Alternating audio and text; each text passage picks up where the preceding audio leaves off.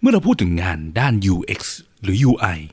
ความสวยงามมักจะเป็นสิ่งที่คนนึกถึงกันก่อนเรื่องอื่นเลยเพราะว่าของที่มันสวยงามมันทำให้เราตื่นเต้นมันทำให้ลูกค้าอยากได้ใช่ไหมครับซึ่งมันก็ make sense นะที่ product ที่สวยงามก็มีโอกาสที่จะมีประสบการณ์การใช้งานหรือ user experience ที่ดีมากๆแต่ในทางกลับกันความสวยงามนั้นมันอาจจะก่อให้เกิดข้อเสียที่ร้ายแรงมากได้นะครับซึ่ง EP นี้เราจะมาคุยกันว่าทำไมความสวยงามถึงแม้ว่ามันจะทำให้เราตื่นเต้นมันจะเป็นสิ่งที่คนนึกถึงเป็นสิ่งแรกๆแต่มันควรเป็นสิ่งสุดท้ายที่เราจะต้องคำนึงถึงเวลาที่ออกแบบ user experience ครับ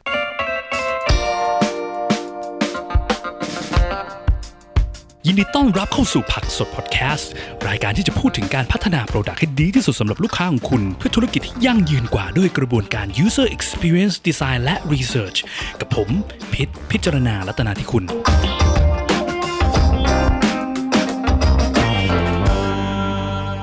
สวัสดีครับ EP นี้เราก็มาคุยเกี่ยวกับเรื่องความสวยงามกันบ้างนะคุณผู้ฟังชอบอะไรที่มันสวยๆงามๆไหมฮะก็น่าจะต้องชอบเนาะไม่ว่าจะเป็นคนหน้าตาดีใช่ไหมหน้าตาสวยงามหน้าตาหล่อ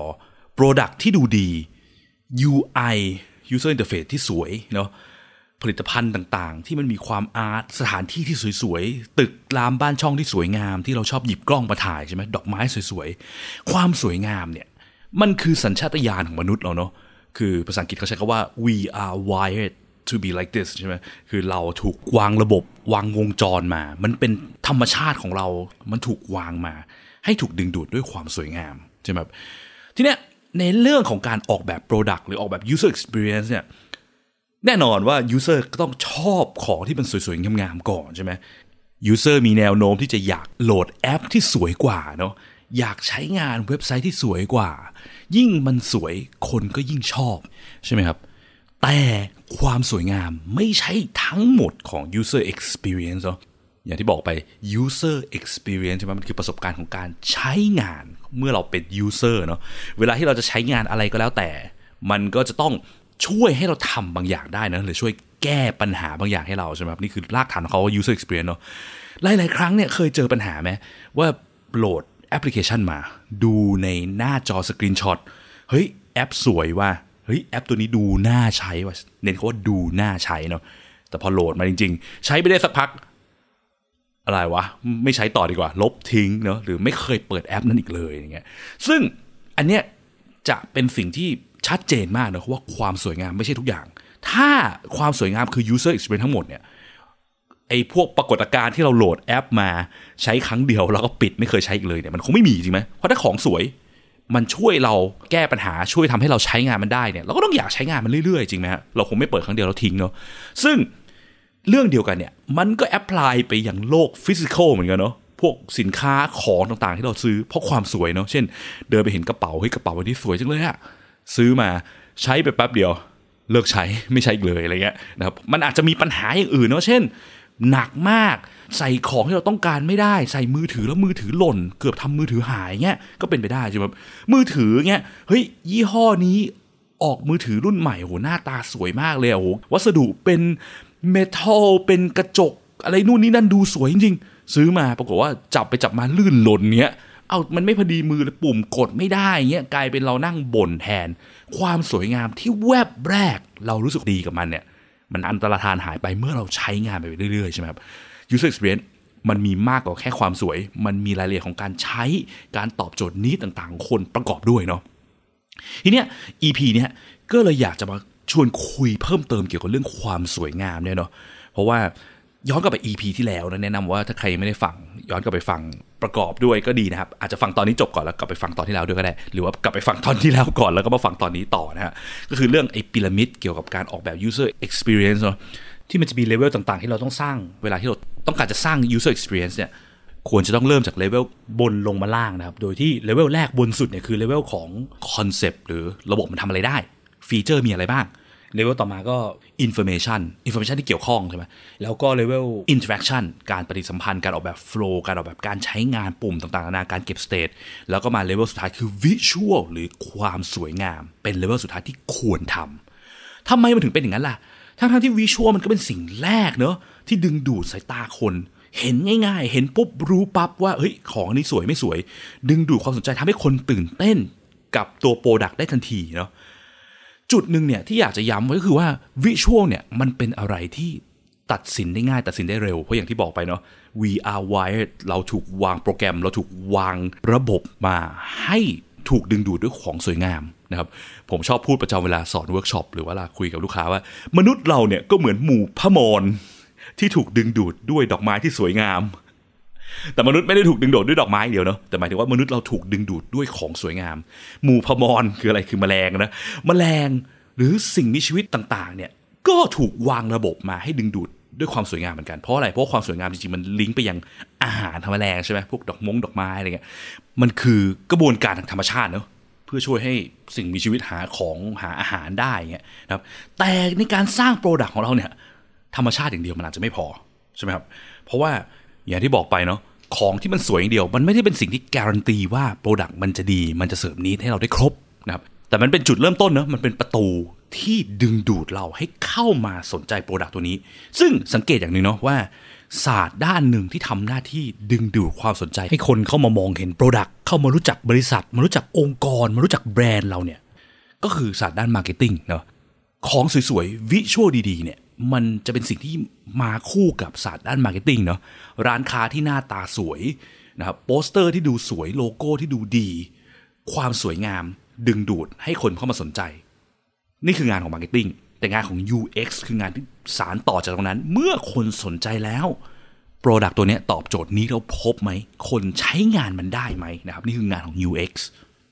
ทีนี้ถ้าลงเรื่องทฤษฎีอีกนิดนึงนะเกี่ยวกับเรื่องความสวยงามนะครับคือจะขอพูดถึงคุณดอน นอร์แมนเนาะที่เป็นบิดาของวงการทางด้าน User Experience ด้าน User Center Design เนี่ยเขาเขียนหนังสือเล่มนึงชื่อว่า Emotional Design ที่เขาบอกมนุษย์เราเนี่ยจะชอบของต่างๆใดๆก็ตามโดยมันเกิดจากการประมวลผลที่3ระดับนะครับมันจะมีระดับ1 2 3ระดับแรกเรียกว่า visceral ระดับที่2เรียกว่า behavioral หรือ functional แล้วก็ระดับ3เรียกว่า reflective นะครับซึ่งไอ้ระดับยิ่งสูงขึ้นเนี่ยมันจะต้องมีการประมวลผลที่มันมากขึ้นเช่นระดับที่2เนี่ย functional behavioral เนี่ยมันเป็นระดับของการที่แบบเมื่อเราใช้งานของแล้วมันตอบโจทย์นี้เราดีมากเราจะชอบมันนะส่วนระดับ3 reflective เนี่ยคือระดับของการที่ว่าพวกค่านิยมที่เราเรียนรู้มาในชีวิตนะเช่นแบรนด์เนมเงี้ยถ้าเราแบรนด์เนมให้เด็กๆแบบเด็กทารกเด็กอนุบาลดูเด็กอาจจะแบบไม่เห็นสวยเลยมันดียังไงใช่ไหมไอ้พวกค่านิยมว่าแบรนด์เนี้ยดีแบรนด์เนี้ยแพงเนี่ยมันเป็นสิ่งที่เราเรียนรู้ on the way pick up ในตอนที่เราโตขึ้นเนาะเพิ่งมาเห็นว่า Prada Gucci เป็นของแพงรถยี่ห้อ Porsche รถยี่ห้อ BMW ดูแพงดูดีกว่า Hilux อะไรเงี้ยนะครับพวกนี้เป็นสิ่งที่ต้องเรียนรู้มา on the way จากสังคมจากสิ่งแวดล้อมทุกอย่างเนาะทีเนี้ยมันจะมีเลเวลหนึ่งที่คือสัญชาตญาณของมนุษย์เลยคือเลเวลแรกที่เรียกว่า visceral นะครับ visceral เนี่ยคือเรื่องความสวยงามเลยอย่างที่บอกว่ามนุษย์เราถูกวางระบบมานะให้เห็นความสวยงามปุ๊บตีความทันทีแล้วมันเกี่ยวข้องกับเลเวล visceral ของเราซึ่งไอ้เลเวล visceral เนี่ยมันเป็นระบบอัตโนมัติเนาะของที่สวยงามเนี่ยคือมนุษย์เรามันจะถูกวางระบบมาอย่างนี้อยู่เนาะไอ้คำว่าสวยงามเนี่ยมันดูจากอะไรล่ะจริงๆแล้วมันก็จะมีหลักการอยู่บางอย่างเนาะเกี่ยวกับการออกแบบเนี่ยที่โรงเรียนดีไซน์โรงเรียนอาร์ตเขาก็จะมีสอนกันไอ้พวก principle พื้นฐานของการออกแบบ visual design ใช่ไหมเช่นของที่ต้องสมมาตรกัน symmetry ระหว่างสองข้างจะสวยขึ้นของที่มันมีการ repeat ซ้ำๆเช่นพวก pattern กระเบื้องอะไรอย่างเงี้ยที่มันมีการ repeat รูปแบบ structure บางอย่างที่มันซ้ำๆเนี่ยเราก็จะรู้สึกว่ามันสวยขึ้นอะไรอย่างเงี้ยนะครับคือพวกเนี้ยมันคือสิ่งที่ถูกวางระบบมาอยู่ในสมองเราทีเนี้ยจุดนึงคือถ้าเราสังเกตดูว่าวิวัฒนาการของอารยธรรมมนุษย์เราเนี่ยนะมันก็ rely on การที่วิชวลหรือความสวยงามมันมาก่อนเรื่องอื่นเสมอเนี่ยเยอะเหมือนกันเนาะไม่ต้องไปอารยธรรมโบราณเลยมากมายเลยเอาแค่เรื่องแบบใกล้ตัวก็ได้เช่นดาราเนาะหรือพวกนักร้องอะไรเงี้ยผมยังจำได้เลยยุคสมัยแบบเด็กๆเนี่ยตอนปียุคแบบ90อะไรเงี้ย2000ต้นๆเนี่ยยุคนั้นเนี่ยมันจะมียุคที่แบบนักร้องเนี่ยที่ออกมาในตลาดเยอะๆเนี่ยมักจะเป็นคนที่หน้าตาดีนะครับมันจะมียุคที่แบบว่าอะไรนะป๊อปลูกกวาดทั้งหลายใส่ชุดสีสันฟุ้งฟริ้งปุ้งปิ้งเนี่ยเป็นคนหน้าตาดีแต่ร้องเพลงไม่ไหวเลยเสียงไม่ดีแต่ขอแค่หน้าตาดีเป็นวัยรุ่นที่หน้าตรงเทรนด์เนาะยุคนั้นก็จะเป็นเทรนด์แบบลูกครึ่งใช่ไหมความสวยงามสไตล์ลูกครึ่งอะไรเงี้ยหรืออย่างดาราแนวไอ ไอดอลต่างๆดาราทีวีอย่างเงี้ยก็จะเป็นแบบแนวหน้าตาดีแต่ฝีมือการแสดงไม่เคยดีเท่าไหร่นะครับเพราะอะไรเพราะว่าคนตัดสินด้วยความสวยงามก่อนกันบ่อยๆด้วยเพราะว่ามันง่ายไงในการประมวลผลเวลาที่อะไรที่สวยๆมาคนหน้าตาดีคนดูก็อยากดูคนฟังก็อยากฟังเพลงแต่จริงๆจะเรียกว่าฟังก็ไม่ถูกซะทีเดียวเนาะน่าจะเรียกว่าเป็นการฟังเพลงโดยสายตา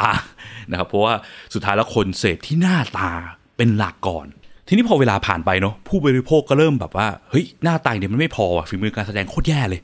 หรือนักร้องเสียงโคตรไม่ดีเลยผู้บริโภคก็จะเริ่ม pay attention เนอะสนใจอะไรที่มันมากกว่าแค่ visual แล้วก็จะไปเริ่มสนใจฝีมือการแสดงจริงๆเนอะ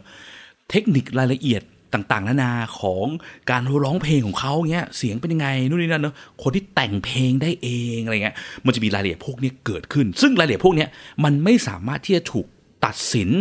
ได้ในวินาทีเดียวไงมันใช้พลังงานของผู้บริโภคมากกว่าที่จะเรียนรู้ใช่ไหมคือสมัยก่อนวิชวลเนี่ยมันเป็นอะไรที่ใช้พลังงานน้อยมากเห็นปุ๊บตัดสินได้ปั๊บเราเห็นปุ๊บเราตัดสินได้เลยว่าคนนี้หน้าตาสวยหรือไม่สวยใช่ไหมอย่างที่บ้านผมเนี่ยคุณแม่เนี่ยเวลาดูละครเนอะทุกวันนี้ก็ยังมีการตัดสินที่วิชวลเยอะเช่นบางทีมีพระเอกบางคนที่แสดงฝีมือดีมากแต่ว่าหน้าตาไม่ค่อยดีเท่าไหร่เงี้ยแม่ก็ยังจะเห็นแล้วก็บอกว่าหน้าตาไม่ดีเลยเป็นดาราได้ยังไงเนาะเขาก็ยังมีอะไรอย่างนี้อยู่เพราะอะไรเพราะว่าวิชวลอย่างที่บอกวิชวลมันตัดสินง่ายมันใช้แค่สัญชาตญาณของเราเนาะแต่การจะตัดสิน behavior การตัดสินการทำงานฟังก์ชันต่างๆนานาเนี่ยมันต้องใช้เวลาและต้องมีความรู้ประกอบคร่าวๆด้วยว่าการแสดงที่ดีควรเป็นยังไงนะครับ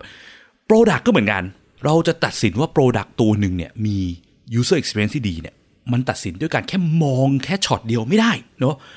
ในทางกลับกัน product ที่ user experience ที่ดีหรือ product ที่ตอบโจทย์ need คนแก้ปัญหาให้คนได้ดีอาจจะหน้าตาน่าเกลียดก็ได้นะครับหลายๆครั้งเนี่ยบาง product เนี่ยหน้าตาน่าเกลียดมากแต่มันช่วยให้เราทำนั้นทำนี้ได้เร็วขึ้นเช่นเฮ้ยช่วยคำนวณภาษีช่วยให้เราลดหย่อนภาษีได้ง่ายขึ้นช่วยให้เราควบคุมการใช้จ่ายแต่ละเดือนให้เราไม่ใช้จ่ายเกินตัวได้ง่ายขึ้นอะไรเงี้ยแถมไม่ใช้ง่ายก็ถือว่าเป็น product ที่มี user experience ที่ดีได้นะครับโดยที่ไม่ต้องสวยเลยด้วยซ้ำนะครับแต่ปัญหาคือพอ product เหล่านี้หน้าตาไม่ค่อยสวยเท่าไหร่เราจะรีบตัดสินมันทันทีว่าไม่สวยอะไม่เอาดีกว่าไม่ลองใช้นะครับก็คือ product มันตายในใจเราตั้งแต่ขั้น marketing นะขั้นการมองเห็นปุ๊บแล้วรีบตัดสินว่าสนใจหรือไม่สนใจดีก่อนที่จะลงไปถึงขั้น user experience หรือลองใช้งานจริงๆนะครับที่พูดมาทั้งหมดเนี่ยคือพูดในฐานะ end user นะ user หรือว่าผู้บริโภคหรือคนดูคนที่ทำหน้าที่ judge หรือตัดสินว่าดีหรือไม่ดีนะครับถ้าเราลองย้อนกลับมามองในมุมมองของคนสร้าง product หรือบริษัทที่สร้าง product กันบ้างดีกว่านะครับวิชวลสร้างปัญหาเยอะสำหรับคนกลุ่มนี้เพราะอะไรเพราะว่าเราในฐานะทีม product นะ user experience designer product owner PM boss CEO CTO คนที่มีสิทธิ์ออกเสียงในการตัดสินใจว่า product ควรจะเป็นยังไงเนี่ยเราก็เป็นคนเหมือนกันเนาะเราก็ถูกวางระบบ wired มาเพื่อตัดสิน visual เร็วๆเหมือนกับ user ข้างนอกเหมือนกันนะครับมันคือธรรมชาติมันคือมนุษย์เราเนาะสัญชาตญาณมนุษย์เราถูกวางมาแบบนี้เราหลบหลีกตรงนี้ไม่ได้ซึ่งปัญหา number 1 ของเรื่อง visual หรือความสวยงามเนี่ยคืออะไรคือการที่ถ้าทีม Product หรือบอส CEO คนที่อยู่ในบริษัทที่สร้าง Product เนี่ยไม่ realize ตรงนี้ว่าเราถูกดึงดูดด้วยวิชวลง่ายมากเนาะเหมือนกับการตัดสินดาราในยุคก่อนน่ะถ้าเราใช้หลักการเดียวกันคือเราคิดว่า Product ที่ดีคือ Product ที่สวยและรีบตัดสินมันเรามีโอกาสสูงมากที่จะสร้าง user experience ที่ไม่ดีเพราะว่าเราโฟกัสแต่วิชวลมากจนเกินไปนะครับหลายๆครั้งเนี่ยคนที่เป็นบอสหรือ CEO หรือคนที่แบบไม่ได้ยุ่งเกี่ยวกับการสร้าง Product เนี่ยตัดสินตัว Product ด้วยวิชวลเป็นหลักนะครับอยากเห็นหน้าจอเร็วๆอยากเห็นหน่อยว่าเวลาเปิดแอปมาหน้าตาแอปเป็นยังไงพวกนั้นคือวิชวลเนาะซึ่งมันเป็นแค่เสี้ยวหนึ่งของ user experience เนาะจริงมันเป็นงานของ marketing ด้วยซ้ำนะครับในการดึงดูดคนเข้ามาโอเคแหละเมื่อเริ่มลงไปดีไซน์ UI คนที่ออกแบบตรงนี้สุดท้ายก็ต้องเป็นคนจากทีม UX เนาะตาม structure การแบ่งงานของทีมต่างๆเนี่ยนะครับแต่ไอ้หน้าตาสวยไม่สวยเนี่ยมันเป็นแค่เสี้ยวหนึ่งของ user experience เนาะสิ่งที่มันสำคัญกว่าคือฟีเจอร์ทำออกมาแก้ปัญหา user จริงๆหรือเปล่า flow การใช้งานออกแบบมาใช้งานได้ง่ายหรือยากจริงๆแค่ไหนยังไง information ที่ user ต้องการ user สามารถ access มันได้ง่ายไหม information ถูกจัดระเบียบดูง่ายหาง่าย user หาของที่ต้องการเจอง่ายๆจริงๆหรือเปล่าพวกนั้นสำคัญกว่าเยอะแต่การจะตัดสินว่าพวกนั้นดีไม่ดีมันต้องใช้เวลาต้องลงมาลองใช้งานเองดูต้องมานั่งดูไซส์แมปทำความเข้าใจเกี่ยวกับ structure information ซึ่งมันยากดังนั้นหลายๆครั้งเนี่ยคนที่เป็นบอสหรือคนที่แบบทำหน้าที่ตัดสินเนี่ย แล้วไม่ได้ pay attention เกี่ยวกับเรื่องไอ้สัญชาตญาณมนุษย์เกี่ยวกับเรื่องความสวยงามเนี่ยก็ถูกดึงดูดโดยเหมือนหมู่พมรนะถูกดึงดูดโดยความสวยงามเป็นหลักก่อนแล้วก็ใช้เซนส์ตัดสินเลยว่าไม่ดีแหละคุณไปทำวิชวลมาใหม่โฟกัสแต่วิชวลโดยไม่ให้เวลาของทีมที่ทำดีไซน์ไปโฟกัสเรื่องอินฟอร์เมชันเรื่องนีดเรื่องฟีเจอร์ที่ตอบโจทย์ที่แท้จริงนะครับซึ่งอันตรายมากมันเป็นรูทคอสของการเกิดโปรดักต์ที่มี user experience ที่ไม่ดีในตลาดเยอะมากเลยนะครับจากประสบการณ์ส่วนตัวที่ผมเคยเจอมาบางครั้งเนี่ยบริษัทที่ทำดีไซน์เนาะไปพรีเซนต์ไปพิชนะโปรเจกต์ว่าเนี่ยแอปใหม่ขององค์กรคุณเนี่ยหน้าตาคุณเป็นแบบนี้แบบนี้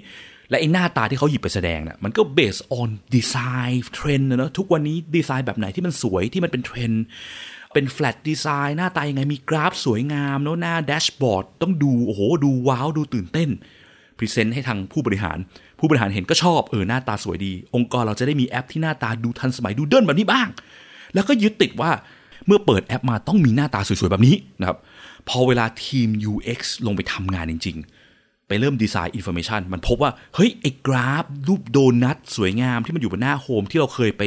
พรีเซนต์เพื่อพิชกับผู้บริหารเนี่ยจริงๆมันไม่จำเป็นเลยว่ะเพราะอินฟอร์เมชันที่ยูเซอร์ต้องการจริงๆเวลาที่เปิดแอปเข้ามามันเป็นอินฟอร์เมชันอีกแบบนึงซึ่งมันแสดงเป็นตัวเลขดูง่ายกว่าด้วยซ้ำแต่พอเปลี่ยนหน้าโฮมเปลี่ยนหน้าแดชบอร์ดเนี่ยให้มันเป็นตัวเลขผู้บริหารทักท้วงอ้าวจำได้ตอนที่คุณเคยพรีเซนต์มามันต้องมีกราฟรูปโดนัทไม่ใช่เหรอแบบนั้นสวยก็เยอะเลยตัวเลขแบบนี้ดูน่าเบื่อเนาะตัดสินที่วิชวลไม่ได้ตัดสินที่อินฟอร์เมชันกลายเป็นเกิดปัญหาตามมาได้เนาะกลายเป็นทีมดีไซน์ต้องไปทำกราฟรูปโดนัทซึ่งยูเซอร์ดูไม่รู้เรื่องบอกอะไรวะเนี่ยจะดูแค่ยอดเงินที่เหลือในบัญชีทำเป็นโดนัทเพื่ออะไรเพราะโดนัทมันคือการแสดงกราฟแบบแสดงเปอร์เซ็นต์ที่เหลืออยู่ใช่ไหมเพราะเปอร์เซ็นต์เต็มวงโดนัทมันคือ 100% เซี่ยวที่มันหักมามันคือดูคร่าวๆว่าตอนนี้เงินเหลือในบัญชี 30% 50% อะไรเงี้ยถ้ายูเซอร์ไม่ได้ต้องการรู้เปอร์เซ็นต์ยูเซอร์ต้องการรู้ค่าแอบโซลูทค่าเงินจริงๆเนี่ยกลายเป็นกราฟโดนัทมันไม่เวิร์กแต่จำเป็นต้องมีเพราะผู้บริหารยึดติดกับวิชวลอยู่นะครับก่อให้เกิดปัญหา user experience ได้หรืออีกปัญหานึงที่มักจะเจอกันบ่อยๆคือพยายามอยากเห็นหน้าตาเร็วๆเนาะบอสในทีมอะไรเงี้ยหรือว่าแม้กระทั่งตัวดีไซเนอร์เองนะครับสมมติรู้ว่าต้องออกแบบแอปตัวนี้โอ้โหฟังก์ชันมหัศจรรย์พลึกเต็มเลยถ้าดีไซเนอร์ไม่มองตามเฟรมไอ้พีระมิดที่พูดไปเมื่อ EP ที่แล้วเนาะมาถึงตามเซนส์เนี่ยดีไซเนอร์ก็อยากจะเห็นหน้าตาก่อนเนาะเปิด Photoshop มาให้หน้าแรกน่าจะมีองค์ประกอบแบบนี้ดีนะแบบสไตล์แบบนี้กำลังอินเทรนด์ซึ่งอย่างที่บอกมันไม่ใช่สิ่งที่ matter ไม่ใช่สิ่งที่สำคัญสำหรับ user experience ทั้งหมดขนาดนั้นการที่ไปโฟกัสแค่ความสวยงามก่อนเนี่ยมันจะเป็นการคอมมิตตัวเราเองในสิ่งที่มันไม่ได้เกี่ยวข้องหรือสำคัญจริงๆกับที่ยูเซอร์ต้องการขนาดนั้นนะครับก็จะเกิดปัญหาได้และเวลาที่เราสร้างดีไซน์ขึ้นมาโดยเน้นความสวยงามนะมาถึงแบบอินโฟเมชันก็ยังไม่แน่นเลยฟีเจอร์จะต้องมีอะไรโฟลว์ต้องเป็นยังไงยังไม่รู้เลยมาถึงเน้นความสวยงามไปก่อนทำทุกหน้าให้สวยปุ๊บเมื่อเราเอาไปรีวิวกันในทีมทั้งหมดเนี่ยมีคนมารีวิวเนี่ยเราก็ถูกดึงดูดกลายเป็นหมู่พมรเหมือนกันคือเราก็จะไปโฟกัสแต่เรื่องวิชวลกันเป็นหลักก่อนนะครับจะเห็นได้ชัดเลยเวลาที่ดีไซน์ที่มันยังไม่แน่นโฟลว์ต่างๆนายังไม่แน่นอินฟอร์เมชันยังไม่ครบอย่างเงี้ยเมื่อมีความสวยงามมาปุ๊บสิ่งแรกที่คนในห้องประชุมจะคอมเมนต์กันก็คือเรื่องวิชวลทั้งหลายเช่นฉันว่าสีแบบนี้โทนมันไม่ค่อยดีเลยนะปรับให้มันสว่างขึ้นอีกหน่อยได้ไหมจะได้ดูสนุกขึ้นหรือว่าเฮ้ยฟอนต์ทำไมเป็นฟอนต์แบบนี้ดูไม่ค่อยสวยเท่าไหร่เลยหรือไม่ตรงตาม corporate identity ของเราเลยหรือว่าฟอนต์นี่น่าจะตัวใหญ่ขึ้นกว่านี้นะอะไรเงี้ยซึ่งเป็นสิ่งที่มันไม่แมทเทอร์ขนาดนั้นไงนะเวอร์ชันแรกโหสตรัคเจอร์ภาพรวมฟีเจอร์ต่างๆยังไม่แน่นไปนั่งโฟกัสกันแต่วิชวลเนาะซึ่งมันเป็นสิ่งที่แมทเทอร์น้อยและแก้ได้ง่ายในอนาคตนะครับแต่ถ้าเกิดอย่างที่บอกไป EP ที่แล้วถ้าฟีเจอร์ยังไม่แน่นเลยสตรัคเจอร์ของอินฟอร์เมชันต่างๆมั่วซั่วเละเทะคนหาของไม่เจออาจจะต้องถึงขั้นรื้อแอปทำใหม่จากศูนย์ก็เป็นไปได้มันสำคัญมากกว่ามันคือรากฐานของตัวระบบของเรานะครับเคยมีประสบการณ์ไปช่วยลูกค้าเจ้าหนึ่งครับที่เขาทำดีไซน์แล้วลูกค้าเนี่ยเขาก็เป็นบริษัทแนวแบบดิจิทัลเอเจนซี่ที่ดีไซเนอร์ในทีมก็เป็นสายวิชวลเป็นหลักเนาะเขาก็ไม่รู้ว่าต้องมีเฟรมอะไรพวกนี้ในการดีไซน์ user experience ซึ่งงานปกติเขามันก็จะเป็นเว็บไซต์ที่มัน simple ไงมันไม่ได้มี structure อะไรไม่ได้มีฟังก์ชันที่ยากหรือซับซ้อนมากนะครับแต่โปรเจกต์นั้นมันเป็นโปรเจกต์ที่มันมีความซับซ้อนสูงมากและดีไซเนอร์เขาก็ออกแบบตามอย่างที่เมื่อกี้บอกไปแล้วเริ่มที่ความสวยงามก่อนใช่ไหม แต่ว่ามันต้องมีโหลอจิกในการแบบสั่งออเดอร์สินค้าที่มีความมหัศจรรย์พันลึกถ้าคนยังไม่เคยเลือกนั่นเลือกนี่จะต้องแสดงอย่างนั้นอย่างนี้คนไม่รู้ปุ๊บต้องเข้าไปในโฟลว์การสมัครใหม่ก่อนต้องไปเสียเงินค่าสมัคร additional plan อะไรนู่นนี่นั่นคือมันมีความยากตรงนี้อยู่นะครับทีนี้ดีไซเนอร์เนี่ยทำความสวยงามออกมาก่อนโฟลว์ลอจิกต่างๆยังเก็บไม่ครบเลยแต่เน้นไปยังว่าหน้าตาหลักของเว็บจะเป็นยังไงหน้าโชว์สินค้าจะเป็นยังไงนะครับในพวกโฟลว์มหัศจรรย์พันลึกเนี่ยยังไม่ได้คิดเน้นสวยไปก่อนเวลาที่ไปพรีเซนต์ให้ลูกค้าของเขาดูปุ๊บลูกค้าก็คอมเมนต์กันแต่เรื่องวิชวลนะครับสุดท้ายพอทำไปทำมาโปรแกรมเมอร์มาเขียนโปรแกรมจริงๆทักทวงเรื่องพวกลอจิกพวกโฟลว์ต่างๆเต็มเลยอ้าวแล้วตรงนี้เกิดอะไรขึ้นถ้าไม่ได้เลือกค่าที่จะเกิดอะไรขึ้นโปรแกรมเมอร์ก็เขียนไม่ได้ลูกค้าก็ไปโฟกัสอีกทางนึงโฟกัสแต่ความสวยงามเล็กๆน้อยๆนะครับสุดท้ายใช้เวลาทำกันเป็นปีกว่าซึ่งมันก็ไม่ได้เป็นเว็บไซต์ที่ต้องใช้เวลาหรือมีรีซอสอะไรเยอะขนาดนั้นไอปีกว่าที่ทำมาเนี่ยก็วนอยู่ในลูปของการที่แบบว่าโปรแกรมเมอร์ก็ต้องการอย่างหนึ่งดีไซเนอร์ดีไซน์อีกแบบลูกค้าก็คอมเมนต์แต่วิชวลแต่เรื่องโฟลว์ไม่มีใครสนใจแล้วเพิ่งมาเห็นทีหลังพอเริ่มเขียนโปรแกรมเมอร์ก็เลยทวงกลับมาดีไซเนอร์ก็ต้องเริ่มดีไซน์ใหม่ลูกค้าก็กลับมาทวงเรื่องวิชวลเหมือนเดิมนะครับติดลูปอย่างเงี้ยนานมากจนกระทั่งตอนนั้นเข้าไปช่วยเขาก็เลยเปลี่ยนเฟรมเราไม่ต้องพรีเซนต์ความสวยงามดีไหมเรากลับมาพรีเซนต์เรื่องโฟลว์เรื่องอินฟอร์เมชันเรื่องสเต็ปเรื่องสเตจต่างๆที่ยูเซอร์ใช้กันก่อนดีไหมตัดความสวยงามทิ้งทำสิ่งที่เรียกว่า wireframe ที่เมนชั่นไปใน EP ที่แล้วนะครับหรือดีไซน์โฟลว์หน้าจอโดยใช้ขาวดำอย่างเดียวฟอนต์ก็ไม่ต้องไปสนใจมากบิดๆเบี้ยวๆก็ได้ไม่เป็นไรสนใจแค่การว่าแต่ละหน้าจอมีอินฟอร์เมชันครบไหมพวกคอนโทรลที่เราเลือกใช้ drop down list text box ครบถ้วนไหมคำพูดที่แสดงบนหน้าจออ่านรู้เรื่องไหมโฟกัสพวกนั้นก่อนนะครับหรือว่าฟีเจอร์อะไรที่ควรตัดทิ้งตัดได้ไหมอะไรที่สำคัญจริงๆแล้วฟีเจอร์ไหนที่ควรมีเพิ่มขึ้นมาเพื่อตรงตาม goal วัตถุประสงค์หลักๆจริงๆของตัวโปรดักต์ตัวนี้นะครับย้อนกลับมาทำจาก ground up กันก่อนสุดท้ายกลายเป็นว่า flow หลักๆพวกนี้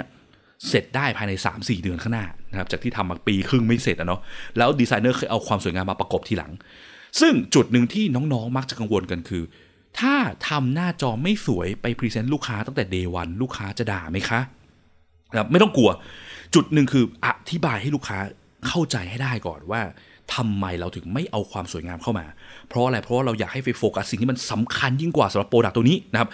ก็คือการใช้งานจริงๆเนาะ information ความไม่งงความไม่สับสนเนาะฟีเจอร์ตรงตามนี้ของ user จริงๆหรือเปล่าดูในเลเวลนั้นก่อนเพราะถ้ามี visual เข้ามาในสมการปุ๊บเราทุกคนในห้องจะมองแต่ visual ก่อนซึ่งในพีระมิดเนี่ยมันเป็นแค่เลเวลล่างสุดเนาะมีอีก3เลเวลที่คนไม่มีใครมองนะครับแล้วมันก็มีโอกาสที่จะก่อให้เกิดหายนะกับ product ได้นะครับโดยเฉพาะอย่างยิ่ง product ที่มีความซับซ้อนมีฟีเจอร์เยอะมี information ที่เกี่ยวข้องเยอะนะครับก็ถ้าจะสรุป EP นี้เร็วๆเนาะวิชวลเป็นสิ่งที่เกี่ยวข้องกับสัญชาตญาณมนุษย์ visceral level นะเราถูกวางระบบถูก wired มาให้เป็นแบบนี้นะครับถ้าเราเป็น user เป็นผู้บริโภคภายนอกเราก็มักจะตัดสินที่วิชวลก่อนเพราะวิชวลมันดึงดูดความสนใจเราใช่ไหมแต่ถ้าจะสร้าง user experience ของ product ให้ดีจริงๆมันไม่ได้มีแค่วิชวลมันจะมีหลากหลายอย่างประกอบอยู่เนาะ information interaction concept เนาะพวกฟีเจอร์ที่ต้องมีอะไรบ้าง3อย่างนั้นน่ะมันสำคัญกว่ามันคือรากฐานของตัว product นะครับซึ่ง user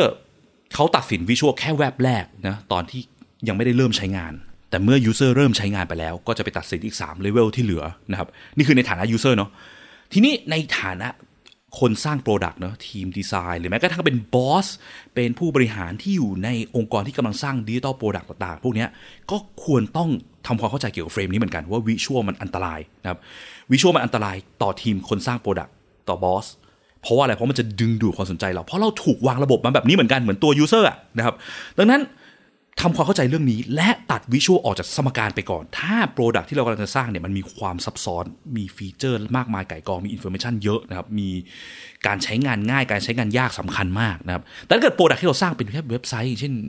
EP ที่เรายกตัวอย่างไปแล้วแบบเป็นเว็บไซต์โรงแรมรีสอร์ทสวยๆเข้ามาไม่มีฟังก์ชันเลยมีแค่รูปนะคนสกอลดูรูปไปเรื่อยๆลงมาล่างสุดมีแค่เบอร์โทรศัพท์ให้โทรหาเองไม่มีฟีเจอร์ติดต่อใดๆอย่างเงี้ยอันเนี้ยมาถึงทำวิชวลได้เลยนะครับเพราะว่ามันไม่มีเรื่องอินฟอร์เมชันไม่มีคอนเซปต์ไม่มีอินเทอร์แอคชั่นอะไรไงแต่ถ้าเรามีคอนเซปต์อินเทอร์แอคชั่นอินฟอร์เมชันเยอะเนี่ยโอ้โหตัดวิชวลออกก่อนเลยเพื่อที่ตัวเราจะได้ไม่ถูกหลอกและถูกดึงดูดและกลายร่างเป็นหมู่พมรและโดนวิชวลมันหลอกเข้าไปหานะครับก็ EP นี้เท่านี้ละกันก็พบกันใหม่ EP หน้าครับสวัสดีครับสุดท้ายถ้าคุณชอบเอพิโซดนี้นะครับ รบกวนช่วยกดไลค์กดแชร์เอพิโซดนี้ด้วยนะครับแล้วก็ถ้าคุณยังไม่ได้กด follow อย่าลืมกด follow หรือ subscribe ในช่องทางที่คุณฟังเพื่อที่จะได้ไม่พลาดเมื่อเรามีเอพิโซดถัดไปออกนะครับหรือถ้ามีคำถามมีฟีดแบ็กหรือว่ามีสิ่งที่อยู่ในใจที่อยากจะฟังเกี่ยวกับเรื่องเกี่ยวกับการสร้างโปรดักต์ด้วยกระบวนการ user experience design research เนี่ยนะครับก็สามารถกดที่ลิงก์ในฟอร์มด้านล่างของเอพิโซดนี้เพื่อที่จะส่งคอมเมนต์ฟีดแบ็กหรือว่าคำถามหรือไอเดียเอพิโซดถัดไปมาให้เราได้เลยนะครับแล้วก็พบกันใหม่ในเอพิโซดหน้าครับสวัสดีครับ